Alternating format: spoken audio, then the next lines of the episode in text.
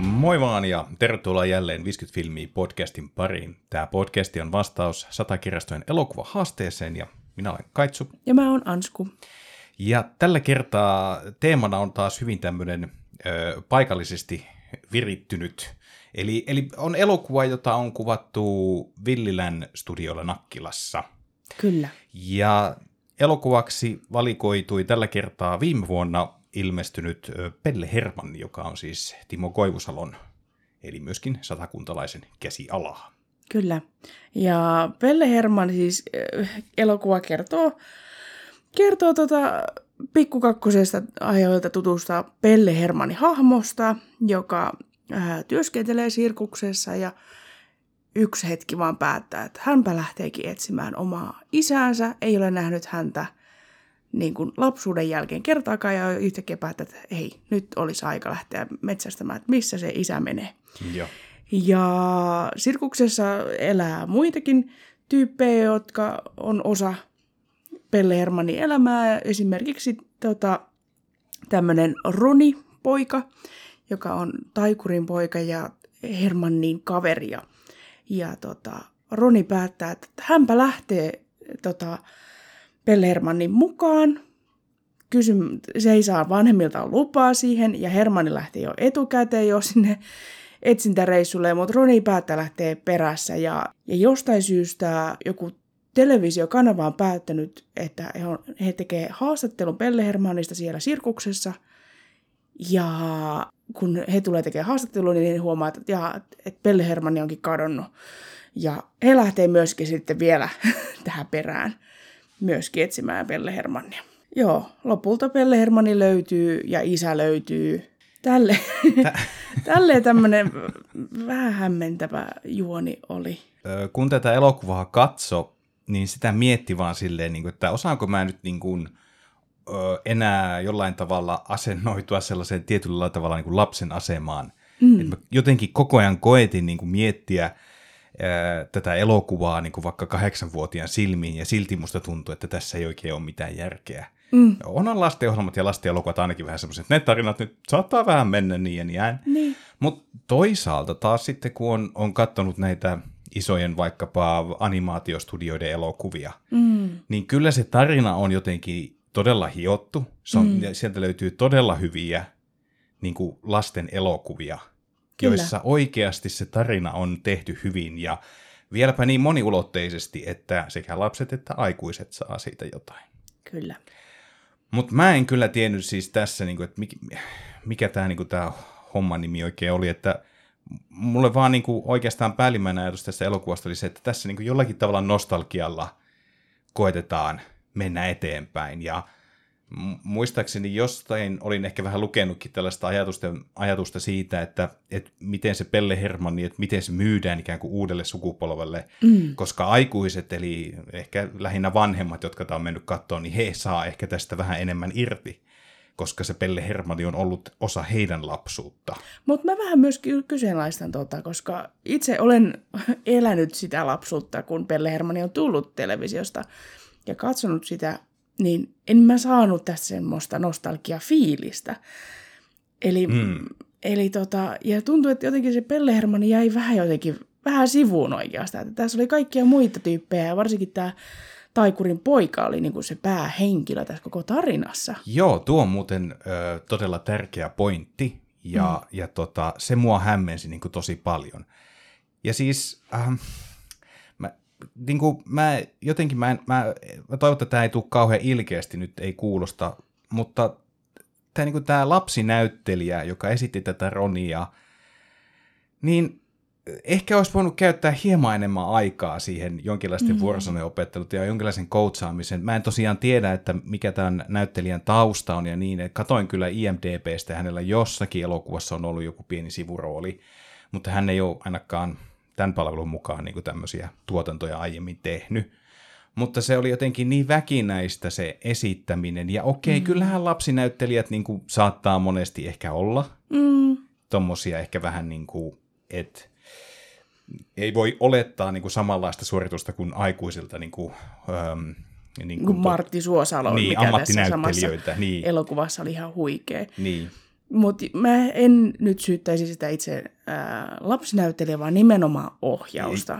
Että miten tavallaan saadaan luontevasti ne repliikit sieltä ulos. Että ne ei kuulosta siltä, että se lukee vaan ne paperista ja ekalla setillä purkkiin. Niin, joo. Tuo on hyvä pointti kyllä tuokin, että se ei kyllä ei ole. Ja justi se olikin ajatus, että ei, en haluaisi häntä niin kuin syyttää, mutta se, että miten se hänen esiintymisensä, niin se oli jotenkin niin väkinäistä kyllä omasta näkökulmasta katsottuna, mutta niin, siellä oli kyllä hyvin paljon tuttuja suomalaisia ammattinäyttelijöitä, niin kuin sanoit Suosalo, sitten löytyi Kuustosen Iinaa, ja sekin hahmo jotenkin jäi niin hyvin etäiseksi, tämä Viola, että oikeastaan se sen juttu oli se, että se näitä tämmöisiä erilaisia sanontoja vaan sanoi koko ajan väärin, ja sitten aina se päättyi siihen, no niinhän mä just sanoin. Joo, niitä toistettiin ehkä liikaa myöskin. Joo, se, niin kuin se tavallaan se niin kuin juju siinä, niin sitä käytettiin aivan liikaa.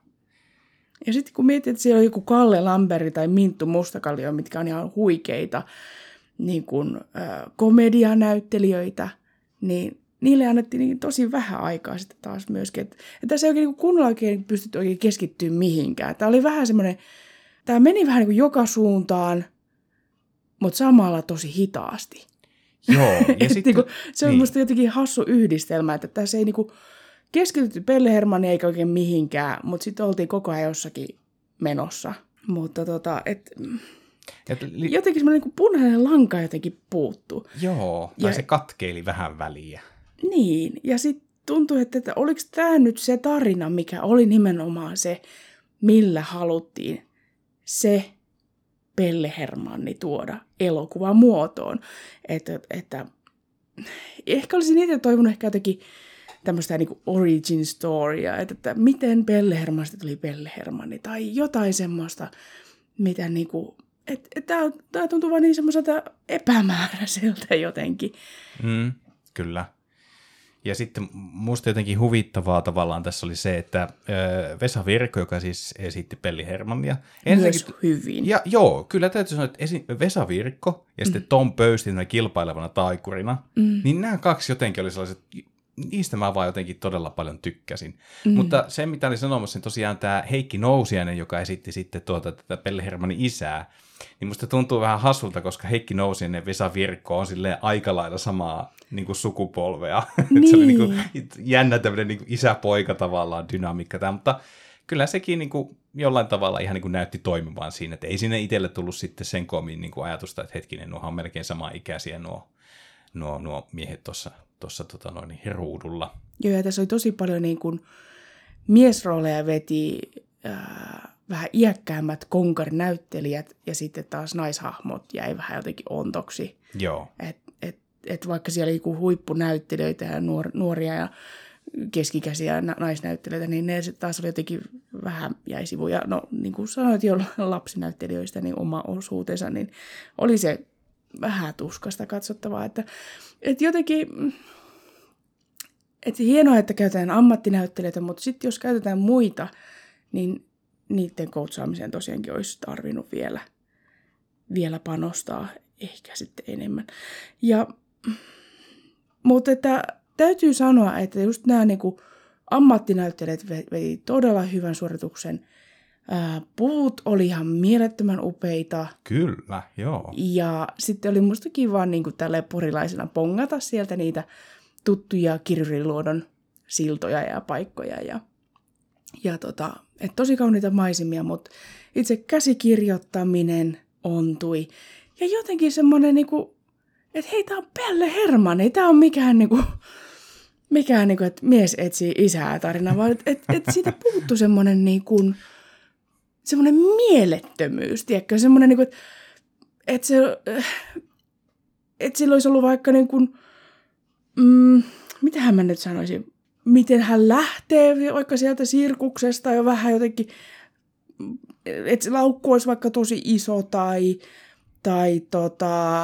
että se hotelli olisi joku ihan mieletön, mihin se menee tai että siinä oli paljon semmoisia niinku juttuja, mitä mä olisin ehkä niinku vetänyt vähän nupit kaakkoon, tiedätkö? Joo. Ja se, niinku, se äitiliinikin olisi voinut olla vielä jotenkin isompi, teatraalisempi jotenkin ja kaikkia tommosia. Tuntuu, että se oli jotenkin vaisu tämä Pelle Hermanni, että se oli semmoinen niin kuin arkinen Pelle Hermanni. No se vähän oli, ja sitten tietenkin, kyllähän tuossa niin tuommoisessa perhedynamiikassa heti tälleen aikuisena sitä katsoo, että isä on lähtenyt maailmalle, kun Pelle Hermanni tai Hermanni on ollut vielä pieni poika, niin. Eikä hän ole sen jälkeen häntä nähnyt. Mm. Ja jotenkin tuntuu, että se hänen äitinsäkin oli vähän niin kuin vaan, että no näin tämä menee, ja tämä on ihan normaalia ja niin edelleen. Ja se jotenkin hämmensi. En tiedä sitten. Mulla on koko ajan ollut tuossakin elokuvan aikana, että mä en ehkä vaan sitten ymmärräkään tätä elokuvaa. Että kun mulla on koko ajan vähän tämmöinen turhautunut ja kärsinyt fiilis tässä näin. Mutta että miksei se tarinakin, niin kuin, miksi se origin story oli myös hyvä pointti, mutta miksei se olisi voinut olla siihen sirkukseen? Mä olisin toivonut, että se olisi liittynyt se tarina nimenomaan siihen sirkukseen itsensä ja niihin hahmoja ja niihin välisiin dynamiikkaan, koska siitä olisi kyllä voinut rakentaa todella justiinsa hyvää. Ja siihen olisi voinut hyvin paljon liittää tämmöistä niin kuin kunnon överyyttä ja tämmöisiä niin kuin vielä enemmän väriä ja vielä enemmän mielikuvitusta ja tämmöistä. Niin. Että siinä, ja kun niin kuin säkin sanoit, että ne ammattinäyttelijät veti tosi hyvin. Niin mä voisin veikata, että siihen olisi saanut niin kuin pyöritettyä jonkun tuommoisen tosi mukavan ja hyvän tarinan, niin. Jossa nimenomaan myöskin Hermanni itse olisi ollut niin kuin enemmän pääosissa, eikä sitten tämä Roni-poika. Niin. Mutta mä en tiedä, tästähän, ennen kuin tämä elokuva siis on julkaistu, niin tästä on alettu jo kuvaamaan jatko-osaa. Eli oliko se Pelle Hermanni ja hypnotisoija, kun se oli tämä jatko-osa, joka on tulossa ensi vuonna. Mm. Ja ehkä toivoisi, että se tarina liittyy sitten siihen sirkukseen enemmän ja näihin hahmoihin, jotka tässä nyt on ensimmäisen elokuvan aikana esitelty. Että joo, mutta siis mullakin jäi kyllä hyvin vahvasti tämmöinen fiilis, että ei oikein saanut mistään kunnolla kiinni tässä tarinassa. Ja tämä vaikutti semmoiselta, että tämä olisi niinku elokuva numero 3. Että tämä story voisi olla vasta joskus siellä myöhemmin. Että tämä ei ole niinku elokuvasarjan ensimmäiseksi osaksi mun mielestä niinku sillä tavalla toimiva. Joo. Että mä olisin tosiaankin kaivannut. Ja sitten kun puhutaan kuitenkin niin kuin Pelle Hermannin vähän niin kuin comebackista, niin lapsille, jotka ei ole koskaan nähnyt Hermannia, niin miten tämä aukeaa tämä Pelle Hermanni heille tästä elokuvasta? Niin, että se olisi tarvinnut semmoisen niin kuin lähdetään perusteista, basicit jutut. Mistä on kyse? Kuka on Pelle Hermanni? Mm, kyllä. Että että se jotenkin ehkä vähän jäi ontoksi myöskin. Mutta oli tässä paljon myöskin hyvää tosiaankin nämä hyvät näyttelijät ja tämmöiset, mutta että ehkä näitä parannuskeinoista tulee tähän sitten kakkososaan, mä toivon niin. Koska tosiaankin niin kuin näyttelijöiden kyvystä se ei ole kiinni tai puitteissa tai tämmöistä, että se on, nyt se on se käsikirjoittaminen ja se nuorempien näyttelijöiden koutsaaminen, niin ne kuntoon, niin siitä tulee hyvä. Niin, ehkä toisaalta tämä niin jatko-osaakin, niin tämä näyttelijätyö, mitä tässä nyt on ehditty parjaamaan, niin voihan se olla, että sitten kun nyt on kokemusta jo yhdestä tai kahdesta elokuvasta, niin ehkä se voi ollakin, että se on luontevampaa seuraavalla kerralla. Ja ehkä myöskin vähän, joidenkin lasten elokuvien kohdallahan on tämmöinen koeyleisö myös, että näytetään lapsille se elokuva ja sen mukaan myös vähän, ehkä saadaan jopa muokata sitä vielä. Niin mä mietin, että onkohan tässä kohtaa tehty sitä, koska mulla tuli myös semmoinen fiilis, että saako lapsetkaan tästä oikein mitään irti. Että siinä on niin kuin, että tällä lapsella, tai tällä Ronilla, niin hänellä oli, hän tiesi mikä on pulloposti, mikä on kirje, mikä ei tänä päivänä ole minkään 12-vuotiaalle mikä tuttu asia välttämättä. Eikä mikään puhelimen vastaaja ole kauhean tuttu juttu. Ja vähän tämmöisiä, niin että onko tämä lapsihahmo tehty lasten mukaisesti. Niin. Siinä on vähän semmoinen kuin, että aikuisten tekemä hahmo. Ja myöskin niin kuin tämä ajatus, että tässä oli kaksi lasta tässä elokuvassa niin kuin keskiössä ja molemmat vaan niin kuin karkaa kertomatta tai pyytämättä vanhemmilta lupaa lähteä ja saattaa yhtäkkiä mennä jonkun vieraan aikuisen mukaan ja lentää lentokoneella ilman vanhemman lupaa ja kulkea taksilla, varata hotelli. Ihan siis tämmöisiä, niin kuin, hei, onko tämä nyt se viesti, mitä me halutaan myöskään? Ehkä tämä oli sitten sitä hulluttelua. No tämä oli ehkä jo sitä hulluttelua, että mitä niin kuin itse täällä kun töissä törmää niin paljon semmoiseen lasten houkutteluun ja muuhun. Niin vähän semmoinen, että voisi ehkä noitakin vielä miettiä toisen kerran, että kannattaako tätä nyt ihan tällä tavalla niin kuin viestiä lapsille. En tiedä. Joo, elokuva niin kuin kuuluu, niin jätti aika sekaisia hämmentyneitä olotiloja, ehkä vähän pientä turhautuneisuutta, pientä Joo. ja ärtymystä. Joo. Mutta niin kuin tuossa mainitsit, niin se oli kiva bongailla noita paikkoja, ja tosiaan Kirrin alpakatkin oli päässyt elokuvaan mukavaa, mikä oli kyllä niin kuin tosi kiva juttu, että vuohia siellä ei kyllä näytetty, mutta näytettiin näitä alpakoita vaan. Mutta joo, itse asiassa Villilän studiolla, siis se sijaitsee Nakkilassa, ja siellähän myöskin on tämä Sataedun, eli ammattikoulun toimipiste, jossa on tämä elokuva ja musiikkiala, ja sitten siellä on myöskin peli, animaatiot ja kaikki tämmöistä. Että kyllähän se on niin kuin osaava paikka. Ja tuossa kun vähän tutustuttiin ja tehtiin pientä tutkimusta siitä, että mitä elokuvia siellä on kuvattu, niin sillä on kyllä aikamoinen niin kuin hyvä tämmöinen repertuaari, että siellä on hyvin paljon tämmöisiä isoja suomalaisiakin elokuvia on kuvattu, tietenkin varmaan V2, eli Vareksen toinen osa, niin on ehkä yksi varmaan semmoisia tunnetuimpia Pori-elokuvia, ja sitten löytyy Podomia, Sibeliusta, Kaksipäisen Kotkan varjossa, vuonna 1985, tosi isoja niin kuin kotimaisia tuotantoja, Jade Soturi, tämmöisiä, niin niissä Villilän studiot on ollut sitten mukana, eli se on kyllä ollut hyvin keskeisessä osassa niin kuin tässä suomalaisessa elokuvatuotannossa, ja mun käsitys on kyllä se, että kun Timo Koivusalo tekee elokuvaa, niin hän yleensä aina hyödyntää tavalla tai toisella tätä Villilän studioita ja sitä osaamista, mitä sieltä löytyy. Onko se käynyt siellä koskaan?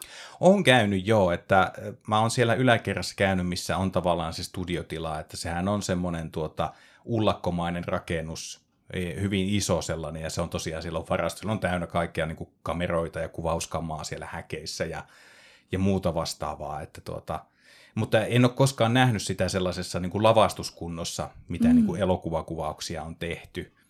Että et sillä tavalla en ole nähnyt sitä niin kuin in action, mutta on kyllä paikan päällä käynyt kahtelemassa. Joo, mä oon kanssa kerran käynyt kun Sataedun kanssa tehtiin yhtä Tube-tapahtumaa, niin siinä yhteydessä. Ja siis, et sieltä kyllä niin kuin osaamista kyllä löytyy munkin mielestä, ja semmoiset niin kuin hyvät puitteet, ja musta se on hienoakin tavalla, että hyödynnetään niin kuin tämmöisiä upeita maisemia, mitä Satakunnastakin löytyy. Tuosta tuli mieleen, että onko se käynyt joskus jossakin niin kuin, joko ihan niin kuin, kuvauspaikalla tai joskus myöhemmin, niin että olet ollut tietoinen, että tässä on kuvattu sitä elokuvaa tai sarjaa?